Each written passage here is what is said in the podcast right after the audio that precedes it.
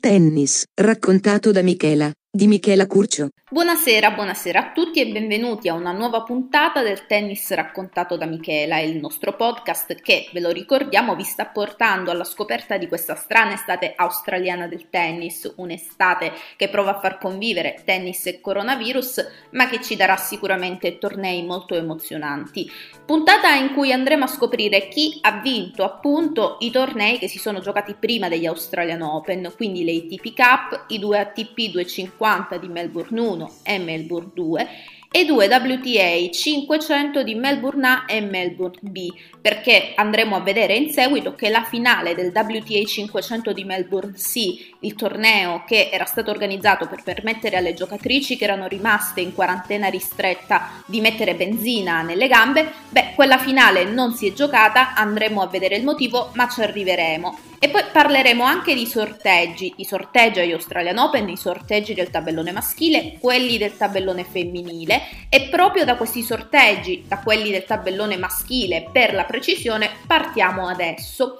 Partiamo con il sorteggio del numero uno del mondo, la testa di serie numero uno agli Australian Open, Novak Djokovic. Beh, probabilmente Djokovic avrebbe preferito un sorteggio decisamente diverso. Infatti l'esordio sarà contro Jeremy Chardy, il francese che il serbo ha già battuto 13 volte su 13 incontri, ma occhio perché Chardy viene da due semifinali consecutive di fila nel circuito ATP, entrambe nel 2021, quella ad Antalya e poi quella nell'ATP 250 di Melbourne 2, semifinale che Chardy ha raggiunto beneficiando del walkover di Vavrinka, ma che comunque si è giocato contro Dan Evans. Semifinale di cui parleremo in seguito, quindi niente spoiler, torniamo al tabellone di Djokovic. Quindi superato eventualmente l'ostacolo Chardì, Djokovic si troverebbe al secondo turno il vincente del match Tiafò Travaglia. Stefano Travaglia che ha giocato una finale anche lui questa volta a Melbourne 1 contro un italiano, ma ripeto, ci arriveremo. Tiafo invece subito uscito all'esordio a Melbourne 2, battuto dal coetaneo Corentin Moutet.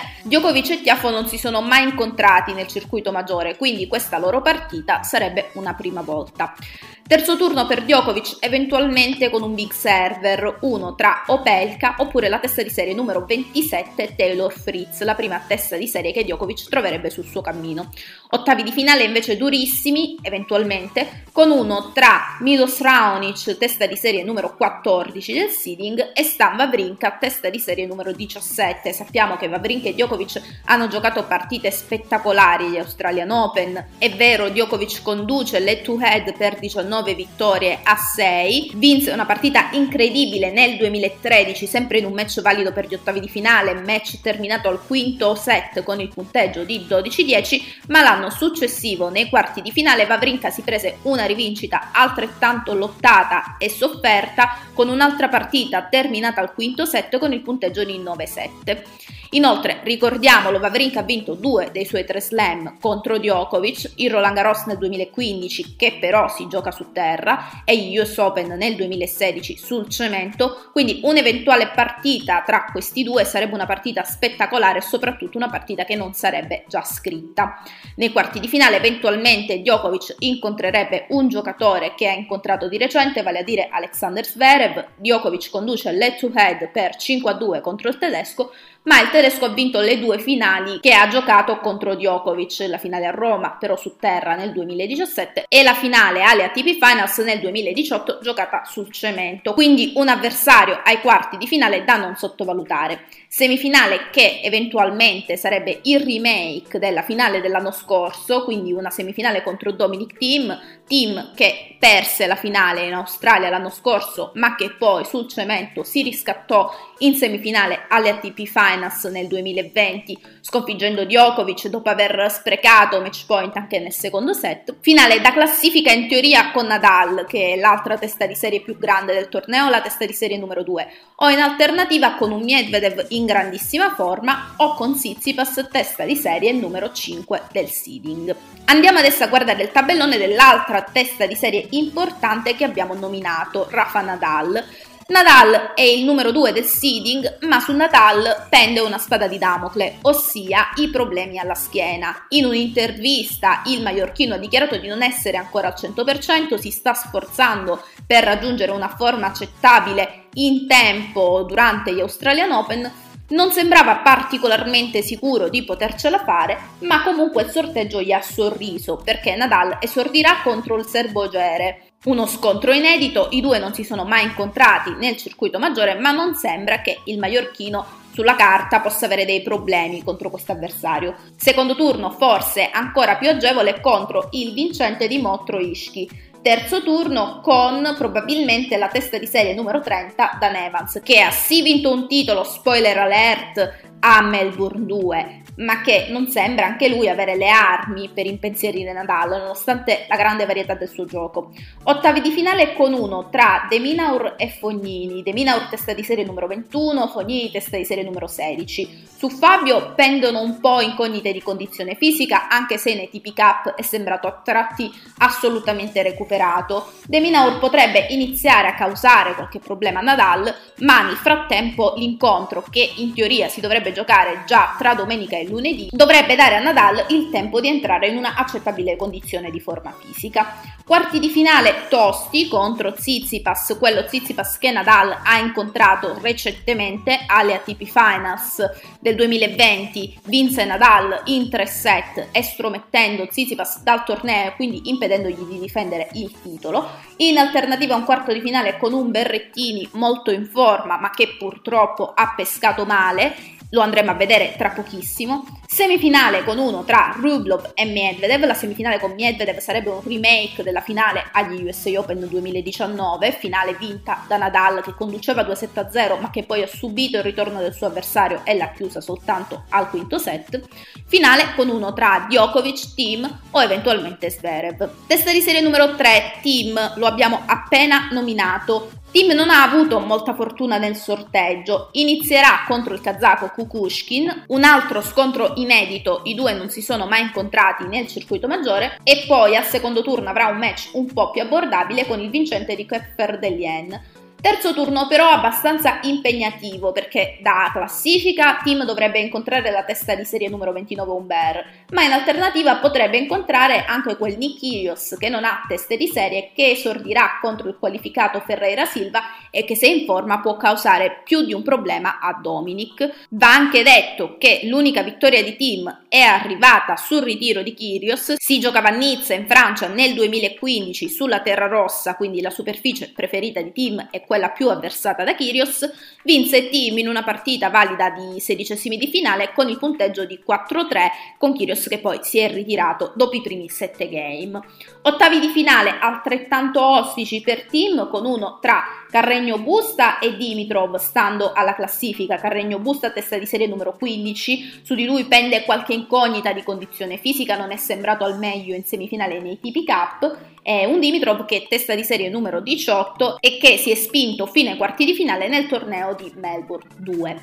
Tuttavia, Tim potrebbe anche incontrare Marin Cilic al quarto turno. Cilic che Tim ha già incontrato di recente sia agli USA Open sia a Roland Garros. Agli USA Open era un match di terzo turno sul cemento vinto da Tim in 4 set a Roland Garros era un primo turno, primo turno vinto da team in 3 set. Ci sono altri due precedenti tra l'austriaco e il croato, entrambi vinti da team, team che quindi conduce l'head to head per 4 a 0. Nei quarti di finale poi team incontrerebbe uno tra Schwarzman, Diego Schwarzman ottava testa di serie e Shapovalov undicesima testa di serie, ma occhio perché Shapovalov ha un primo turno durissimo con Yannick Sinner di cui andremo a parlare tra pochissimo. Semifinale con uno tra Djokovic e Zverev, finale con uno tra Nadal, Medvedev e Tsitsipas. A proposito di Medvedev, il tabellone di Medvedev effettivamente poteva essere più agevole. Il russo esordirà contro il canadese Pospisil, Pospisil che però gli ha giocato uno scherzetto l'anno scorso sul cemento a Rotterdam. Era un match valido da 32esimi di finale eh, Pospisil ha vinto in 2-7 con il punteggio di 6-4-6-3. Nelle altre due partite che però il russo e il canadese hanno giocato l'una contro l'altra sono arrivate due vittorie per Medvedev rispettivamente nel Master 1000 di Shanghai in Cina nel 2019 un torneo che poi Medvedev vinse e nell'ATP 500 di Vienna nel 2020 vittoria in rimonta di Medvedev con il punteggio di 4-6 6-3 6-2. Il secondo turno più agevole vedrà Medvedev contrapposto a uno tra Carvalhas Baena e Balas, terzo turno presumibilmente con Filip Krajinovic, a seguire un ottavo di finale contro uno tra Goffan e Choric, Quarti di finale che potrebbero essere contro il connazionale Rublov, Rublov on fire, l'abbiamo visto anche nei ATP Cup lo andremo a vedere tra poco, oppure quel Bautista out che ha sgambettato Medvedev a Cincinnati sul cemento qualche mese fa, Semifinale con uno tra Tsitsipas e Nadal, finale con uno tra Djokovic, Team o Zverev. Tsitsipas e Zverev, teste di serie numero 5 e 6 del seeding, questa volta da parti opposte del tabellone. Nell'ultimo slam che si è giocato sul cemento, i due in realtà erano in rotta di collisione nei quarti di finale. Questa volta si trovano in lati opposti. Tsitsipas comincerà la sua campagna australiana con un avversario molto ostico, il francese Gilles Simon. Tra i due non ci sono precedenti, i due si passano ben 14 anni di differenza, vedremo come andrà a finire. Eventualmente al secondo turno Tsitsipas potrebbe incontrare un altro avversario da non sottovalutare come Kokkinakis che sarà opposto a Sean Wu per il match di secondo turno che appunto ci farà scoprire l'avversario del greco. Terzo turno in teoria di classifica contro Uber Turkash, Urkash che sgambettò Tsitsipas a Rotterdam un anno fa, oppure addirittura con il prodigio spagnolo Carlos Alcaraz che abbiamo visto allenarsi con Nadal, che ha centrato la sua prima vittoria contro un top 20 a Melbourne 1 sconfiggendo David Goffin e che quindi è assolutamente da tenere d'occhio. Ottavi di finale con uno tra Kachanov e Berrettini, poi a seguire un quarto di finale presumibilmente contro Nadal, semifinale contro Medvedev o Rublov, finale contro Djokovic, Team o Zverev. Zverev che partirà contro Giron nel primo turno dei suoi Australian Open, il tedesco era sembrato un po' acciaccato in semifinale di ATP Cup contro Medvedev, ma suo fratello Misha Zverev ha tranquillizzato sulle sue condizioni di salute, quindi ci sarà agli Australian Open, esordirà regolarmente appunto contro contro Giron, secondo turno altrettanto agevole contro il vincente tra il lucky loser Daniel e il qualificato Cressy, Terzo turno da mm, manuale da classifica contro Mannarino, un remake di una partita che gli USA Open fece molto discutere, visto che Mannarino sembrava non dover neanche giocare per motivi legati alla quarantena da Covid, oppure in alternativa un terzo turno contro Denis Novak o Miomir Kecmanovic, ottavi di finale con uno tra Monfils e Lajovic e poi dai quarti di finale l'asticella si alza sensibilmente, intanto perché arriva il numero uno del mondo, Djokovic, se eventualmente non dovesse arrivare Djokovic, comunque ci sarebbe uno tra Vavrinka o Raonic, semifinale con Team, finale con uno tra Nadal, Medvedev o Tsitsipas.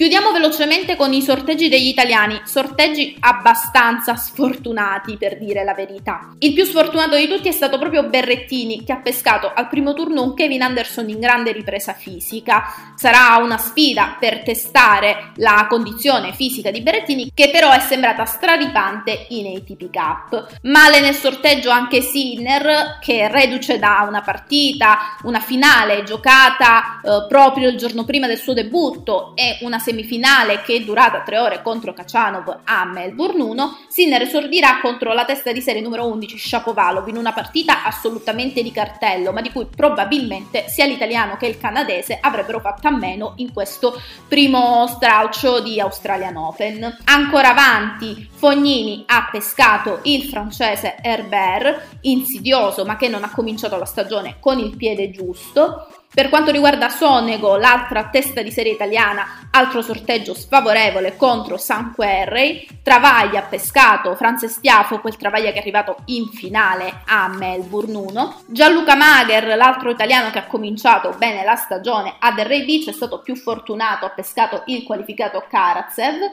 e ancora chiudiamo con Cecchinato contro McDonald, Caruso contro Laxonen, il qualificato Laxonen, e Seppi contro Cuevas. Piccolo stacco musicale adesso, ci ascoltiamo Luciano Ligabue con Niente Paura e poi rientriamo in studio.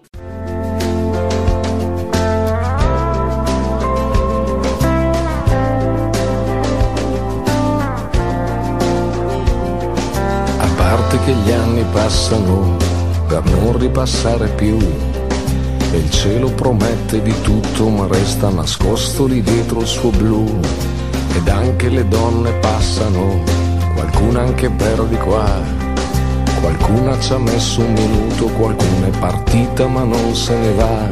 Niente paura, niente paura, niente paura, ci pensa la vita, mi han detto così. Niente paura, niente paura, niente paura, si vede la luna perfino da qui.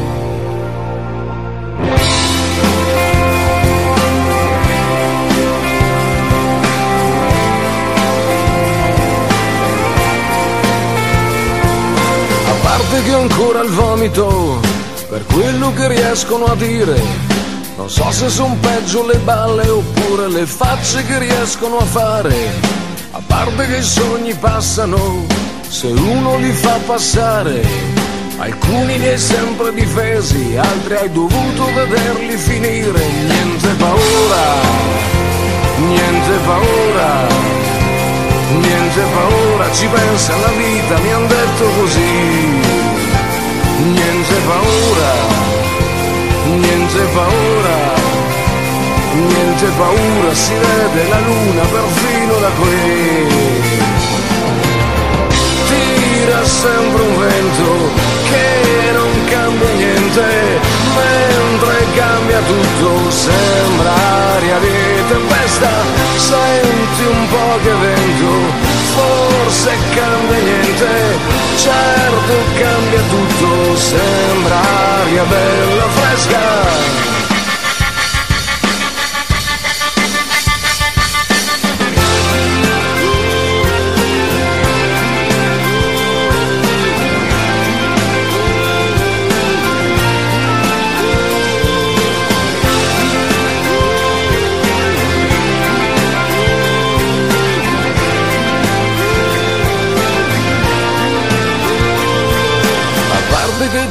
Stringono e tu li vorresti allargare.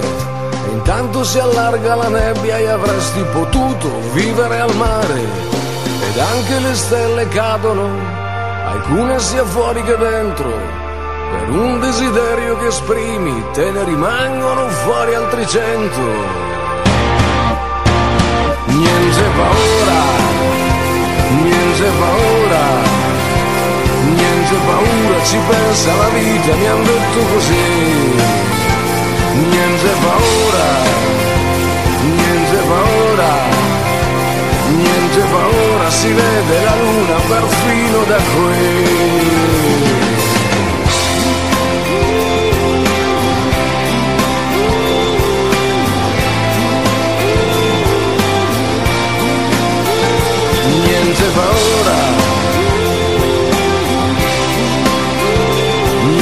Paura. Rieccoci, rieccoci ancora in studio con il tennis raccontato da Michela. Parliamo adesso di sorteggi del tabellone femminile degli Australian Open, un sorteggio che da molti è stato definito assolutamente sbilanciato per la quantità di giocatrici tattiche nella parte alta del tabellone e di giocatrici invece molto potenti nella parte bassa del tabellone. Infatti andando a vedere solo quali sono le prime otto teste di serie e come sono state sistemate, Barty, Pliskova, Kienin e Svitolina si trovano tutte nella parte alta del tabellone. Osaka, Andrescu, Sabalenka e Alep invece si trovano tutte nella parte bassa, parte bassa che vede tra le altre stelle anche la Kvitova, la Muguruza, la Kerber e la Sviontek, Sviontek vincitrice del Roland Garros, nonché la regina Serena Williams.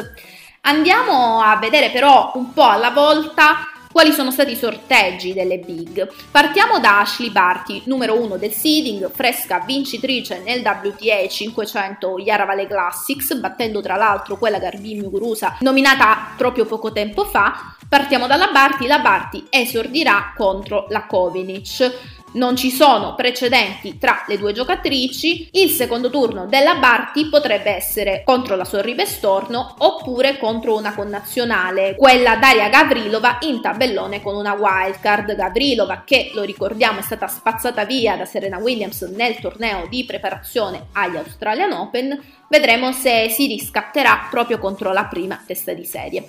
Terzo turno da rigore di classifica contro una Alexandrova on fire, l'abbiamo vista spazzare via Sviontek ed Alep nell'altro torneo, nell'altro WTA 500, il Gippsland Trophy. Quarto turno da rigore di classifica contro Petra Martic oppure contro Annette Kontaveit. Quarti di finale contro Pliskova oppure Bencic oppure Mertens, testa di serie numero 18 e vincitrice proprio dello Gippsland Trophy, semifinale con una tra Kenin e Svitolina, finale con una tra Osaka, Andreescu, Sabalenka o Alep. Proprio la Alep, testa di serie numero 2 del seeding, esordirà contro la wild card di casa Cabrera e avrà un secondo turno presumibilmente con un'altra australiana, Alia Tomljanovic terzo turno contro la Kudermetova, Kudermetova che però ha un incrocio di primo turno ostico contro Marta Kostiuk, quarto turno che potrebbe essere un remake del quarto turno del Roland Garros, quindi un remake del match contro la Sviontek,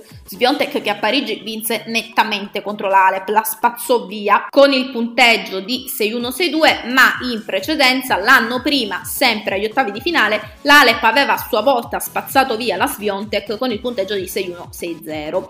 Questo eventualmente sarebbe il primo incontro sul cemento tra le due giocatrici. Entrambe probabilmente preferiscono giocare sulla terra rossa, ma tutte e due sul cemento se la cavano molto bene. Quarti di finale per la Alep con una tra Sabalenka a rigor di classifica oppure Serena Williams semifinale con una tra Osaka o Andreescu, ma occhio anche ai pericoli Kvitova e Muguruza in quella porzione di tabellone, finale con una tra Barti, Pliskova, Svitolina e Kenin. Passiamo proprio alla testa di serie numero 3, Naomi Osaka. Non poteva esserci sorteggio peggiore per la giapponese, un sorteggio assolutamente di fuoco, infernale, che eh, davvero la giapponese se potesse rimetterebbe le palline nel bussolotto. Eh, la Osaka farà il suo esordio contro la Pavluchenkova, tra l'altro uno dei primissimi match di lunedì, e poi troverà al secondo turno la vincente del match tra Polona Herzog e Caroline Garcia. Caroline Garcia, lo ricordiamo, è stata anche numero 4 del mondo.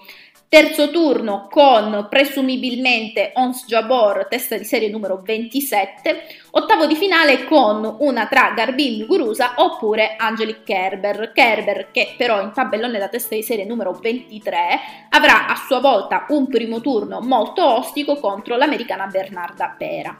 Quarti di finale spettacolo in teoria contro Bianca Andreescu, una Bianca Andreescu che torna a giocare un match di circuito WTA per la prima volta dopo più di un anno. Tra Osaka e Andreescu c'è un unico precedente, la partita a Beijing nei quarti di finale del Premier Mandatory, partita spettacolare, piena di colpi di scena, la Andreescu era andata in vantaggio di un break nel terzo set ha perso la partita nonostante la Andrescu venisse da una striscia più che positiva sul cemento, aveva vinto il Premier 5 di casa a Toronto, poi aveva vinto gli USA Open succedendo nell'albo d'oro proprio alla Osaka, era arrivata a Pechino con la famosa frase non mi ricordo più come si perde, vedremo perché la rivalità tra Osaka e Andreescu è sicuramente la rivalità che tutti ci aspettiamo di vedere nei prossimi anni, la rivalità tra due giocatrici molto simili per quanto riguarda la capacità di colpire la palla, ma con tante varietà, non sono solo potenza Osaka e Andreescu. La Osaka tra l'altro ha vinto tre slam già a 23 anni,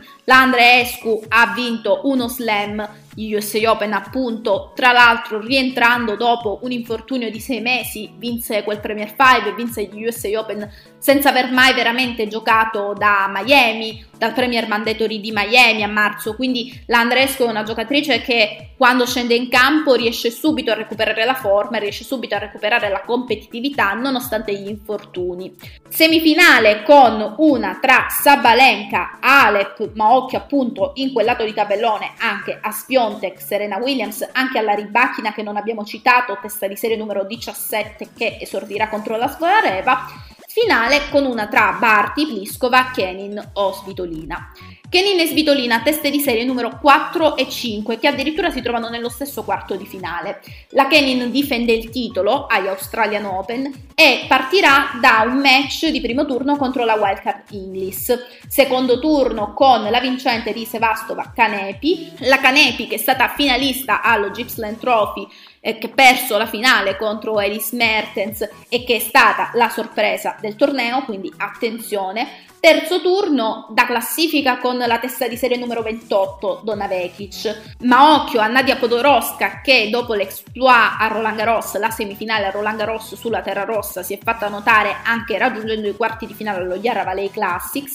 E poi ancora ottavi di finale contro una tra Jennifer Brady che sul cemento vanta una semifinale agli US Open nel 2020 oppure Gio Conta quarti di finale contro la Svitolina da classifica, ma occhio perché in quel quadrante ci sono anche Vittoria Zarenka, quella Zarenka che alla Kenin diede 6-0-6-0 a Roma, ma occhio anche a Maria Saccari, testa di serie numero 20, e a Giulia Putinzeva, testa di serie numero 26, nonché alla sedicenne prodigio Coco Goff e all'ex campionessa slam Sloan Stevens, semifinale con una tra Carolina Pliskova e Ashley Barty, o in alternativa la sorpresa, l'ammazzagrandi Belinda Bencic, tra l'altro Bencic e Kenin faranno partnership per giocare gli Australian Open di doppio femminile, finale con una tra Osaka, Alep, Andreescu o Sabalenka. Dicevamo della testa di serie numero 5 Svitolina esordirà contro la Bushkova secondo turno con Goff Teichmann che è un remake del match andato in scena allo Gippsland Trophy.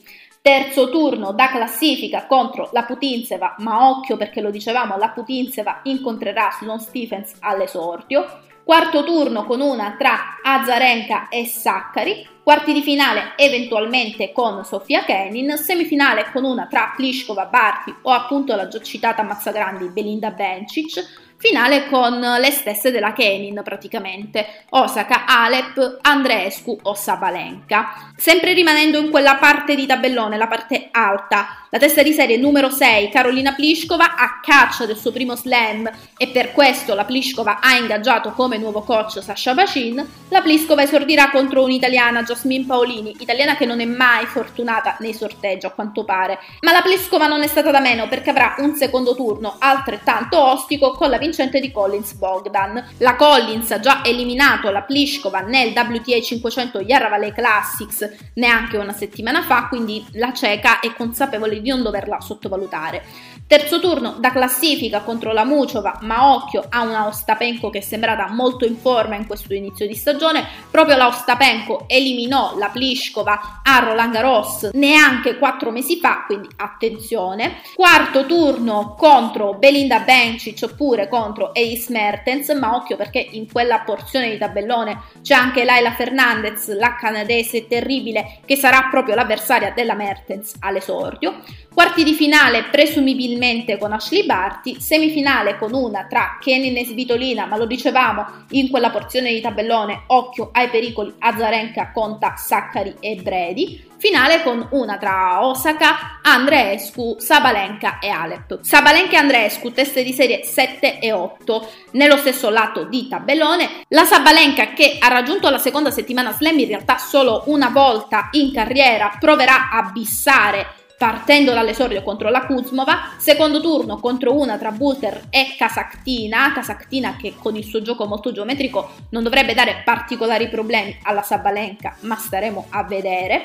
Terzo turno da classifica contro la Zhang, ma occhio alla mina vagante Cornet. Quarto turno molto ostico, presumibilmente con una Serena Williams a caccia dello slam numero 24 e che per andare alla ricerca dello slam numero 24 si è ritirata in semifinale contro Ashley Barty, semifinale dello Yara Valley Classics. Serena Williams è sembrata informissima sia contro la Gavrilova sia contro la Pironkova, anche contro la Collins. Il passaggio vuoto che l'ha portata a giocare il super tiebreak non è sembrato preoccupante, quindi attenzione per questo quarto turno Sabalenka Williams che si preannuncia esplosivo, quarti di finale contro la Alep o in alternativa contro la Ribachina o la Sviontek, semifinale con una tra Osaka e Andreescu, sempre attenzione però in quel lato a Muguruza, Kvitova e Kerber, finale con una tra Barti, Kenin, Pliskova o Svitolina. Chiudiamo con la testa di serie numero 8, Andreescu, lo dicevamo, a rientro dopo l'infortunio lungo un anno, la Andrescu esordirà contro la Buzarnescu, secondo turno insidiosissimo contro una tra Isai e Pironkova, terzo turno da classifica contro la Vang, ma attenzione che in quel lato di tabellone c'è anche Venus Williams, quarto turno con una tra Vondrusova e Kvitova, quarti di finale con una tra Osaka, Muguruza o Kerber per quello che sarebbe il remake della finale di Indian Wells nel 2019 che portò Bianca Andreescu nell'Olimpo delle Grandi, semifinale contro una tra Alep Sabalenka e Serena Williams o Sviontek, in particolare l'incrocio con Serena Williams sarebbe molto suggestivo, remake delle due finali le altre due finali che hanno portato l'Andrescu nell'Olimpo delle Grandi, cioè la finale al Premier 5 di Toronto e la finale degli USA Open, entrambe nel 2019, finale contro una, sempre lo ripetiamo, Barty, Kenin, Svitolina o Kliskova. Chiudiamo con il sorteggio delle italiane, in tabellone italiane sfortunate anche in questo caso. Lo dicevamo prima, la Paolini esordirà contro Carolina Pliskova, la Giorgi che è sembrata un po' acciaccata nei tornei di preparazione tanto da doversi ritirare contro la Kenin esordirà contro la Svedova, per la Cocciaretto esordio contro la Bartel. E per chiudere la Trevisan sfortunata esordirà contro la testa di serie numero 29 Alexandrova. Piccola pausa musicale, andiamo ad ascoltare i Coldplay con A Sky Full of Stars. E poi rientriamo per parlare dei tornei che si sono giocati e che si sono conclusi proprio in questa settimana che ci ha preparato verso gli Australian Open.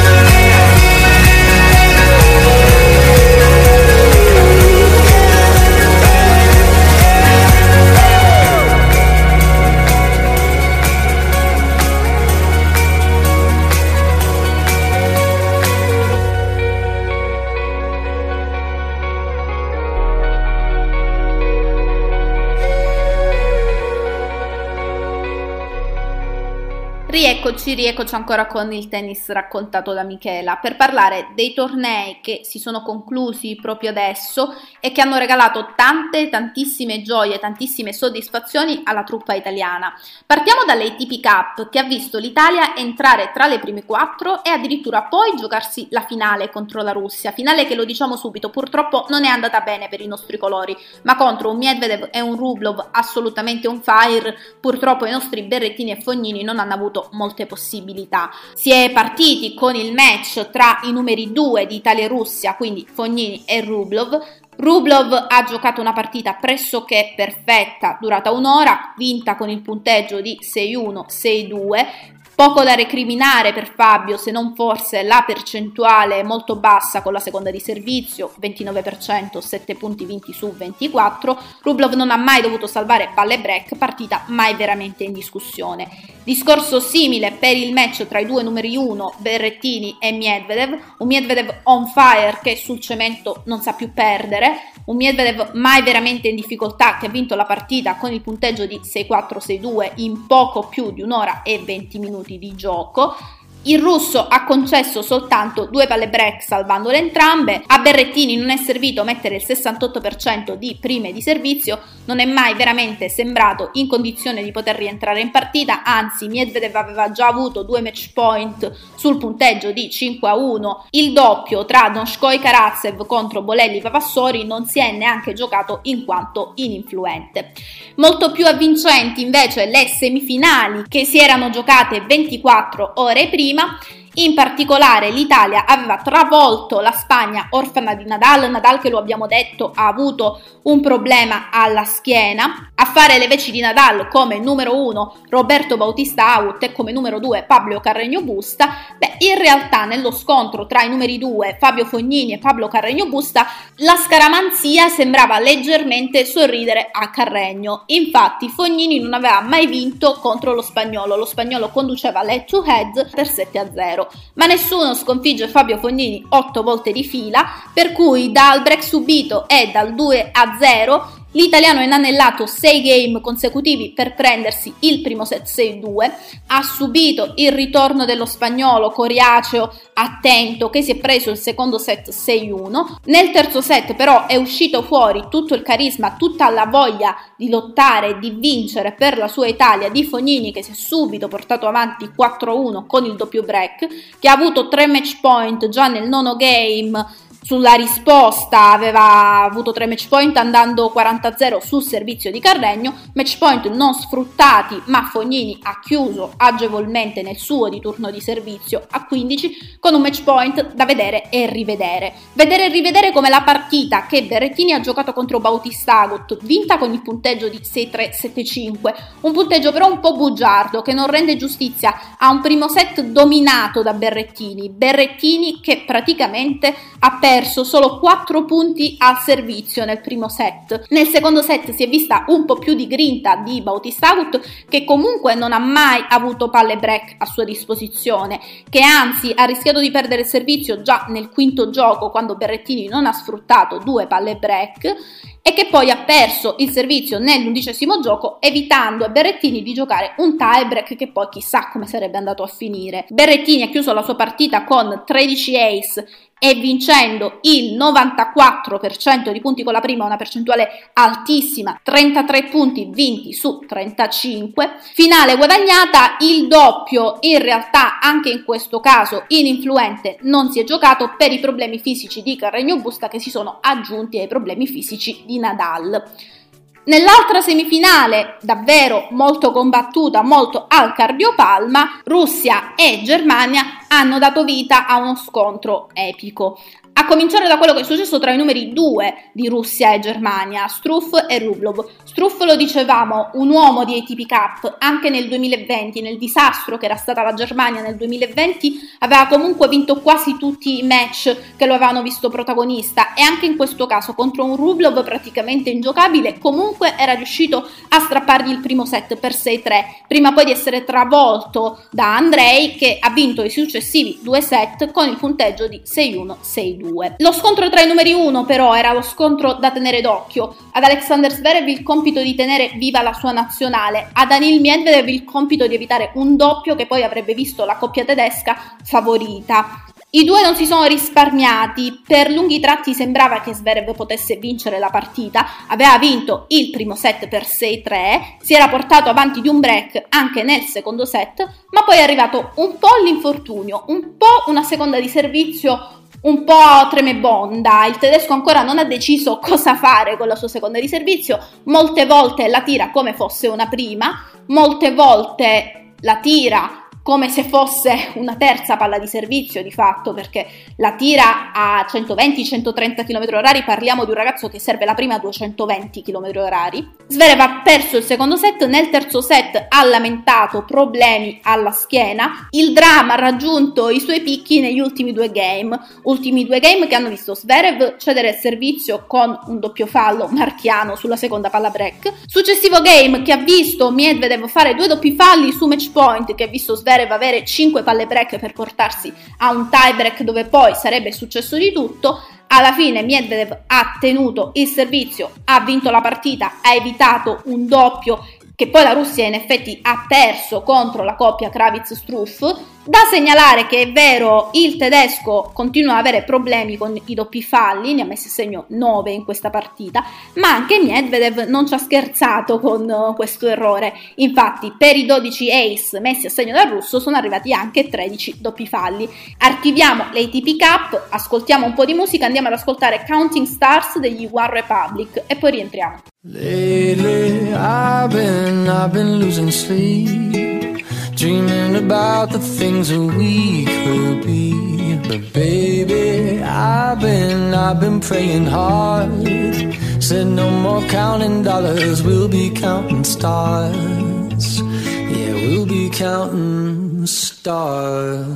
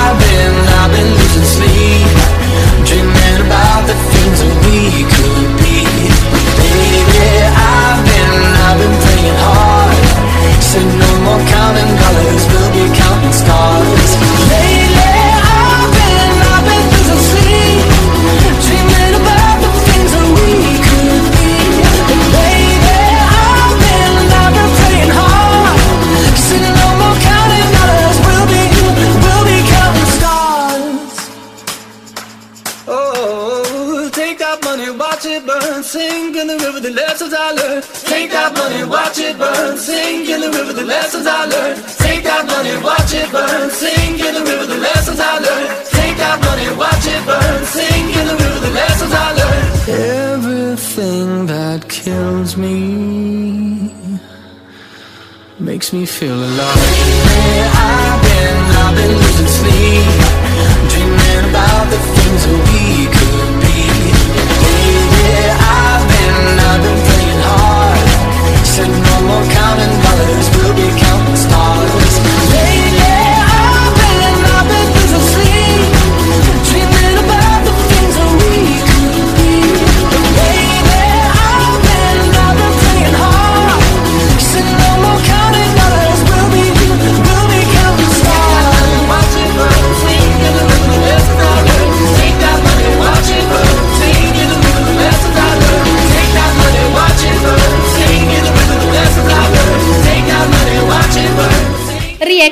Rieccoci ancora in studio per parlare dei due ATP 250 di Melbourne 1 e Melbourne 2, per la precisione il Great Ocean Road Open e il Murray River Open. Partiamo dal Great Ocean Road Open, anche detto Melbourne 1, perché Melbourne 1 ha visto una finale tutta italiana, non solo la gloria, quindi in ATP Cup, ma anche una finale tutta tricolore che non ci aspettavamo, o meglio, ci aspettavamo di vedere Sinner fino in fondo, ci speravamo, volevamo vedere il nostro prodigio continuare a vincere, ma non ci aspettavamo di vedere la classe operaia al potere, quello Stefano Travaglia che si è guadagnato una finale che lo ripaga di tutti gli sforzi in carriera, prima finale ATP a 28 anni, arrivata al termine di una semifinale mai veramente sofferta contro la sorpresa del torneo Tiago Monteiro. Si sa, queste sono le partite un po' più complicate, quelle dove si corre quasi il rischio di sottovalutare l'avversario, ma non è stato così per Travaglia che ha chiuso con il punteggio di 6-3-6-4. L'altra semifinale invece molto più lottata, sofferta ed emozionante tra due giovani che sono il futuro di fatto. Tra Sinner, lo conosciamo, ha vinto a Sofia, teenager terribile che ha vinto il primo titolo ATP prima di compiere 20 anni ed è entrato in un club che negli ultimi 12-13 anni ha visto nomi del calibro di Nishikori, di Rublov, di Zverev, di Deminaur e poi dall'altra parte è Kachanov, Kachanov che è un cecchino delle finali, ne ha vinte 4 su 4, ha vinto un Master 1000 a Parigi-Bercy sconfiggendo Djokovic nel 2018, Ancora si è riproposto questo scontro Italia-Russia, questa volta lo scontro ha sorriso l'Italia, ma che fatica. Sinner ha dovuto persino annullare un match point, match point annullato con uno scambio incredibile di 15 colpi, ripercorrendo la partita con calma, andando a vedere di preciso cosa è successo. Già nel primo set, grandi emozioni, Sinner aveva avuto un set point in risposta nel decimo gioco, poi aveva perso il servizio, ma quando Kachanov era andato a servire per il primo set, avendo anche un set point a sua volta al servizio però lui, non è riuscito a concretizzarlo, tiebreak, tiebreak vinto da Sinner per 7-4. Secondo set che aveva visto Sinner a un certo punto andare anche avanti di un break. Prima lo aveva perso sul, sullo 0-1 e lo aveva subito recuperato. Si era portato, lo dicevamo, avanti 4-3 servizio, ma da lì in poi Cacciano va messo in fila tre giochi consecutivi, portandosi a casa il secondo set. Terzo set che però ha visto Kacianov partire in svantaggio, quindi inseguire. Ha visto Sinner difenderlo sempre fino al 5-4, ha visto Sinner andare a servire per il match e portarsi 30-0, quindi a due punti dalla vittoria, ed è arrivato il contro break, contro break che avrebbe spezzato le gambe a chiunque. Game successivo di servizio di Sinner, ancora una volta l'italiano recuperato da 30-0, match point e lì è venuta fuori tutta la personalità, tutta la lucidità, la freddezza di questo ragazzo che ha annullato il match point, si è portato al tiebreak, tiebreak nuovamente vinto 7-4. Sinner ha giocato appunto la finale contro Travaglia, partiva favorito ma partiva anche molto più stanco, finale che è durata tanto nonostante i 2 7 0, è durata 2 ore e 11 minuti, in particolare molto combattuto il primo set, anche quel primo set chiuso al tiebreak da Sinner, anche questo tiebreak vinto per 7 punti a 4, da notare che Sinner si era trovato in svantaggio di un break per primo, secondo set che ha visto più break, più contro break, più occasioni di breccare l'avversario, decisivo è stato il break ottenuto dall'altoatesino nel nono gioco appunto del secondo set.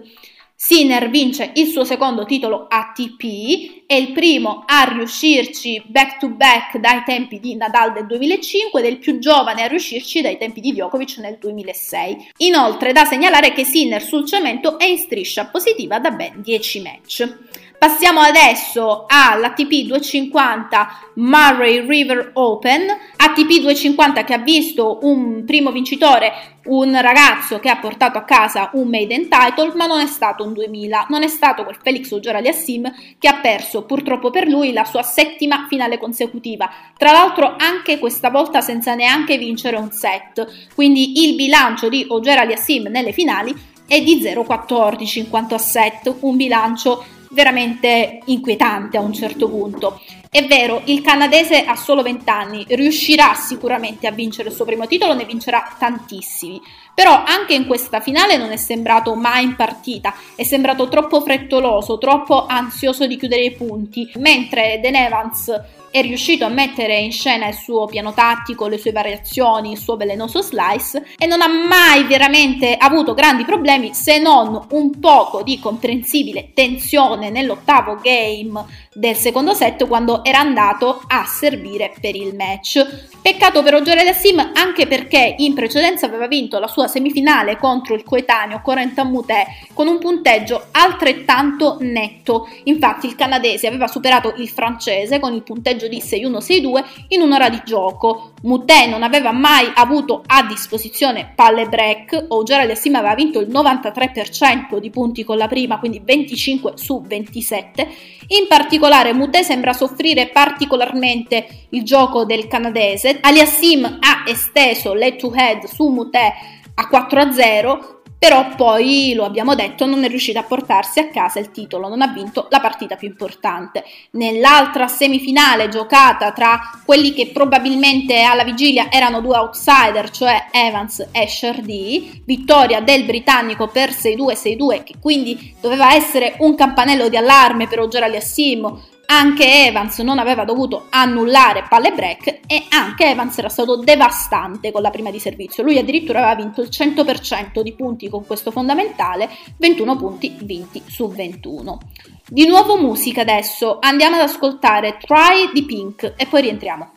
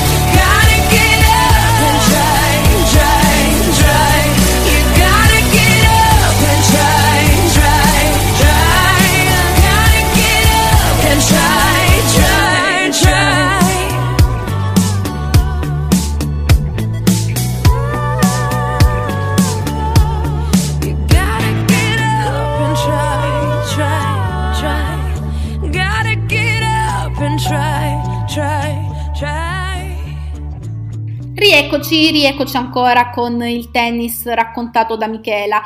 Parliamo adesso di WTA, parliamo dei WTA 500 di Melbourne A e Melbourne B, vale a dire lo Yarra Valley Classics e il Gippsland Trophy. Partiamo dallo Yarra Valley Classics che ha visto protagoniste due ragazze che sicuramente troveremo agli Australian Open, la numero uno del mondo Ashley Barty, la numero 6 del seeding in questo caso Garbine Muguruza, la finalista uscente in Australia. Le due giocatrici hanno dato vita a una finale molto combattuta, forse la finale migliore possibile per quello che ci diceva sia la classifica sia quello visto in campo, a spuntarla forse un po' a sorpresa proprio per quello che si era visto nei giorni precedenti, Ashley Barty che ha vinto tra l'altro in due set, non ha avuto bisogno del match tiebreak, ha vinto col punteggio di 7-6-6-4. Una Muguruza che era stata devastante nel torneo, una Muguruza che aveva lasciato le briciole alle sue avversarie, aveva lasciato due game alla Vanuntak, punteggio 6-2-6-0, ne aveva lasciati tre alla Pavluchenkova, sconfitta con il punteggio di 6-1-6-2, ne aveva lasciati 4 alla Kenin, 6-2-6-2 e vendetta completata su quella che era stata la ragazza che l'aveva sconfitta in finale agli Australian Open 12 mesi prima, un game alla Bondrusova 6-1-6-0, poi però in finale la Muguruza si è un po' spenta, lo slice della Barty le ha dato molto fastidio, troppe le palle break concesse 11 e in generale per la Muguruza è arrivata questa sconfitta che forse alla vigilia non si pronosticava. Grande carattere invece della Barty, Barty che è stata fuori un anno intero, Barty che si trova alla posizione numero uno di classifica grazie al ranking congelato, non avendo praticamente mai giocato nel 2020, avendo giocato solo prima della pandemia, non avendo difeso il titolo a Roland Garros.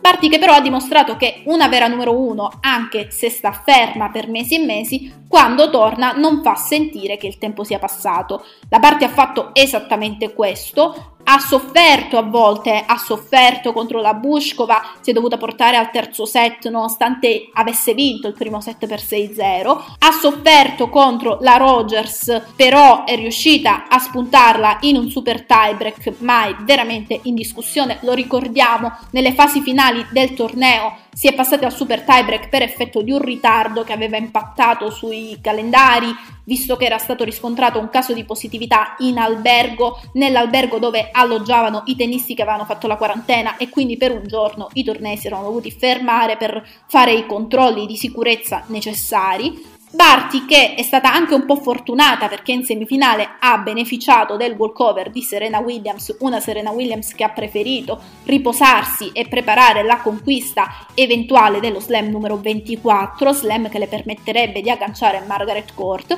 La Barty ha sfruttato la sua occasione, non si è ritirata come hanno fatto tante altre colleghe e quindi si è portata a casa un meritato titolo WTA 500, quindi neanche un titolo banale. Parlavamo prima della semifinale tra Vondrusova e Muguruza, la Muguruza era stata devastante contro una Vondrusova comunque in netta ripresa, anche la Vondrusova si trova alla posizione numero 21 del ranking per effetto della classifica congelata perché la Vondrusova non aveva difeso i 1200 punti della finale a Roland Garros nel 2019, sconfitta da una Sviontek all'esordio, Sviontek che poi avrebbe vinto il titolo, la Muguruza non aveva concesso palle break alla Vondrusova, aveva vinto l'88% di punti con la prima, una semifinale vinta così nettamente la, la, dava come favorita effettivamente per la finale, non è stato così. Finale meno appariscente invece nell'altro torneo, nello Gippsland Trophy, una finale tra una Mertens sempre più regolare, che magari non sarà appariscente,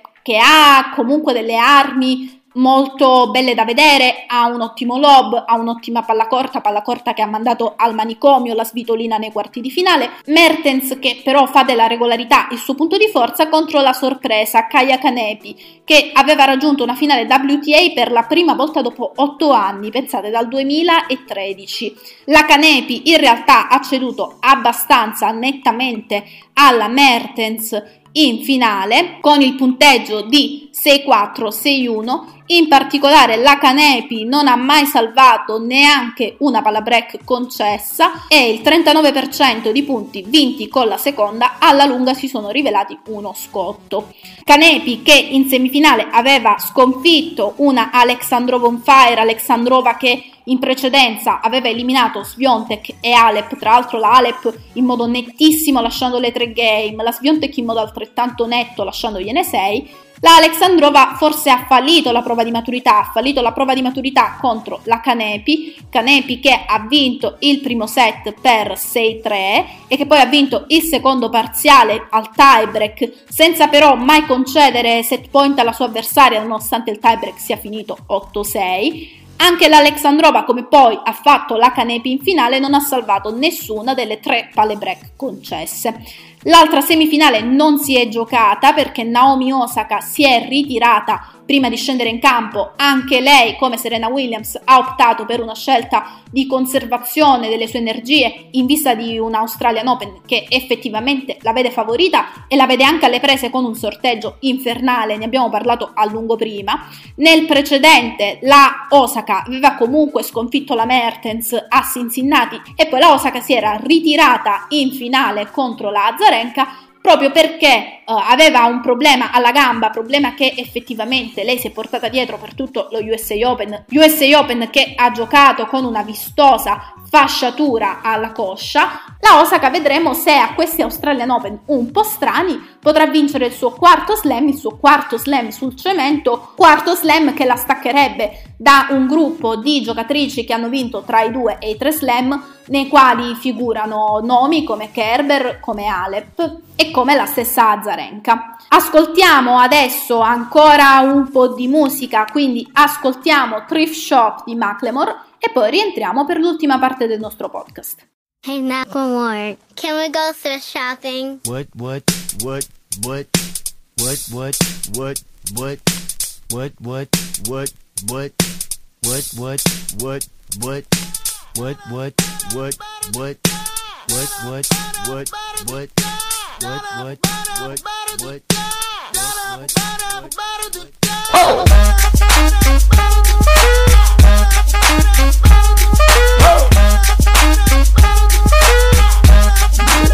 I'm gonna pop some tags. Only got twenty dollars in my pocket. I'm, I'm hunting, looking for a come up. This is fucking awesome. Now, walk into the club like, what up? I got a big cock. I'm just pumped. I bought some shit from a thrift shop. Ice on the fringe is so damn frosty. The people like, damn, that's a cold ass honky. Rolling in hella deep, headed to the mezzanine. Dressed in all pink, set my gator shoes. Those are green, draped in a leopard mink. Girl standing next to me. Probably should've washed this. Smells like R. Kelly sheets.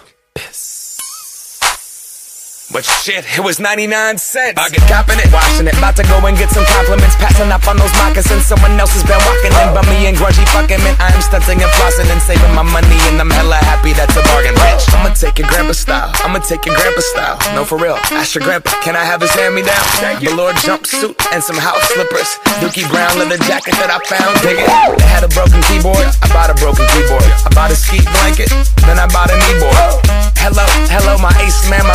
John Wayne ain't got nothing on my fringe game. Hell no. I could take some pro wings, make them cool, sell those. The sneakerheads will be like, ah, he got the Velcro. I'm gonna pop some tags. Only got twenty dollars in my pocket. I'm, I'm, I'm hunting, looking for a come up. This is fucking awesome. I'm gonna pop some tags. Only got twenty dollars in my pocket. I'm, I'm, I'm hunting, looking for a come up. This is fucking awesome. What she know about rocking the wolf on your noggin? What she knowin' about wearing a fur fox skin? I'm digging, I'm digging, I'm searching right through that luggage. One man's trash, that's another man's come up. Thank your granddad for donating that plaid button up shirt. Cause right now I'm up in her skirt. I'm at the Goodwill, you can find me in the I'm not, I'm not stuck on searching in the section.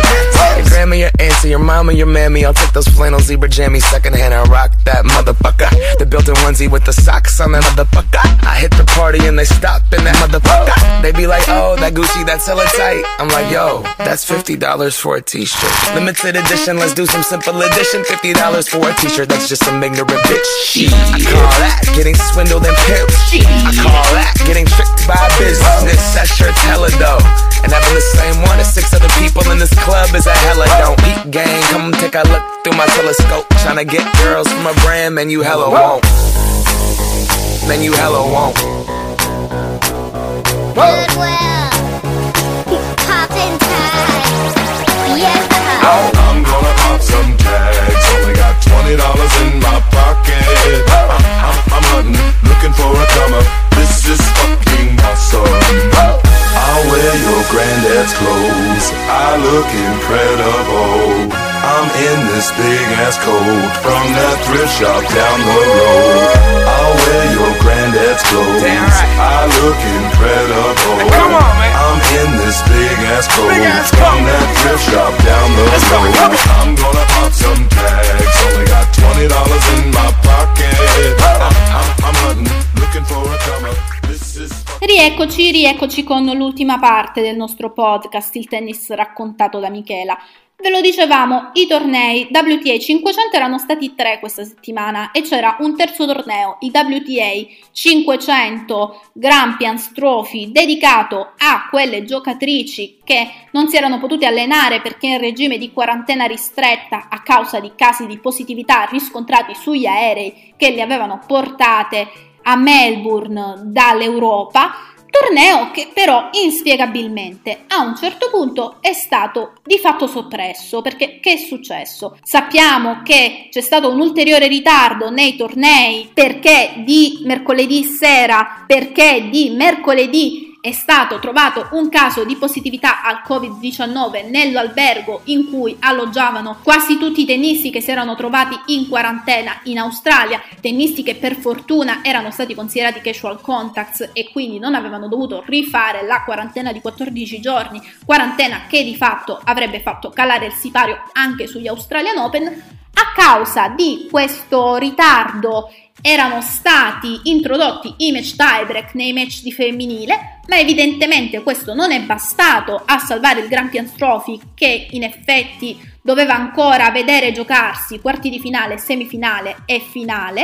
A quel punto gli organizzatori hanno deciso di non assegnare il titolo, di assegnare alle due finaliste i punti da runner-up e di far giocare soltanto le semifinali. Una scelta francamente discutibile, una scelta discutibile perché un titolo si assegna, una partita va onorata e tante volte nei tornei esistono i rain delay, i ritardi per pioggia che per esempio non sono controllabili, nessuno mai introduce match tiebreak o annulla i tornei per i ritardi di pioggia, parliamo di un ritardo di un giorno, una scelta che ha privato due giocatrici come Annette Kontaveit e tra l'altro l'americana lì alla prima volta, alla prima finale nel circuito maggiore di giocarsi un titolo, le due giocatrici hanno ironizzato su, hanno scattato una foto che le ha viste contendersi un po' scherzosamente il trofeo. Non resta che commentare le semifinali, commentare le semifinali che avevano visto come protagoniste anche Saccari e Bredi, Saccari e Bredi che sembravano le favorite per questo scatto a questo punto, lo scatto simbolico. La Saccari aveva battuto la Kerber nei quarti di finale. E poi ha giocato la semifinale contro la Contaveit,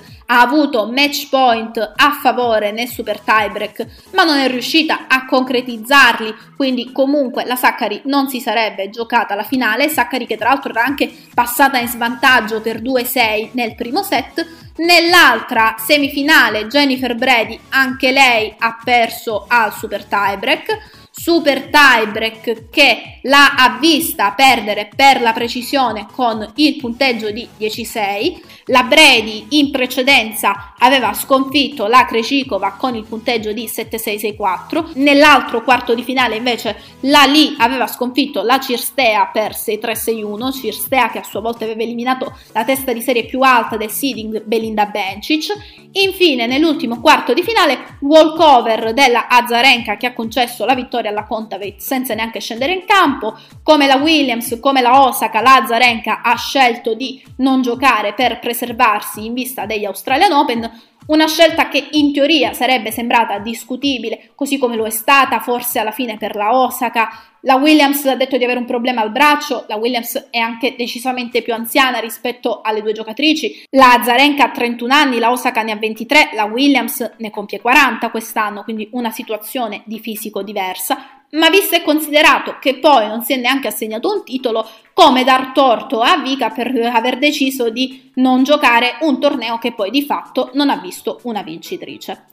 Bene, per oggi è tutto, per questa puntata del tennis raccontato da Michela è tutto. Io vi saluto e vi aspetto per la prossima puntata, incominceremo a parlare tantissimo di Australian Open. Vi ricordo di visitare il nostro sito Bisi in rete e di ascoltare i nostri podcast anche su Spotify e vi auguro buona serata.